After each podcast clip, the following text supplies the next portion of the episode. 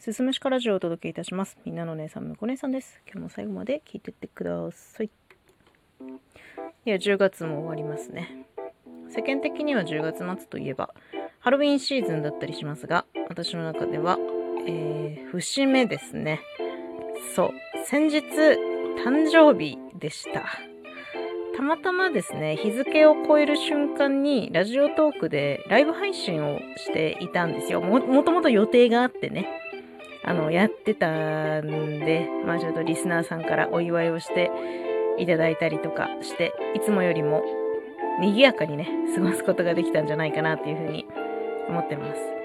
これね、過去の収録で年末年始頃に私年末年始が嫌いだっていう話してるんですけど、その中でも触れたと思うんですけど、私は年末年始と誕生日というものが好きじゃないんです。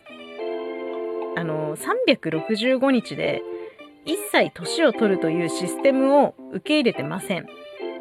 小さい頃からね、誕生日ってなんかあんまり嬉しくなかったなっていうふうに思いますね。あんまりその両親が派手にお祝いしてくれる系の両親でもなかったし、なんかね、あの、受け取りベタなんで、お祝いしてもらったり、プレゼントしてもらったりってするのがあんまり得意じゃなかったから、やっぱそういう人って、おのずとね、お祝いされなくなるんですよ。だからね、なんかあんまり、こう誕生日はなるべくこう、普通に過ごしたいなっていう気持ちが強かったりするんですけど、で、まあ、この365日システムですよ。それと同じ理由で、12月31日から1月1日にかけて、こう、新しい年を迎えますよ、みたいな瞬間がどうにもこう、好きになれないっていうのがあるんですね。まあ、この世の理不尽なことの一つなんじゃないのって感じてますね。まあ、そんなこと言いつつも、まあ、誕生日を迎えまして、社会的には33歳になったわけですよ。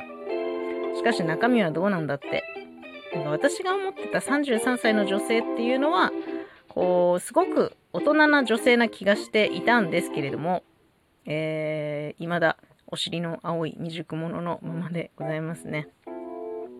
まあ、聞いてる方どういう印象を持ってるかわかんないんですけど、落ち着いてるとか、しっかりしてるとかっていう風に見られがちなんです。そういう風に思われるんですけど、全然そんなことはなくて、もうそれはもう外面の婿姉さんですよ。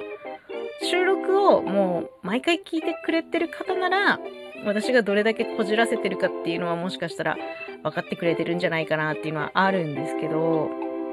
もうね、ほんと、こじらせてるところはこじらせたまんま、もう中学生のまんま、もうやりたくないことはとことんやりたくないっていう頭の硬さもあるしね。結構、あの、社会性も書いているので、ちょっとね、あんま、そんな大人じゃないんですよ、私は。で、まあね、去年32歳から33歳の間で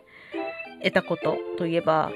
まあ、音声配信を続けられているっていうことと、それに伴って聞いてくれてる方が、まあ、わずかですけれども存在してくれているっていうのは、まあ、事実としてあるので、これは本当にね、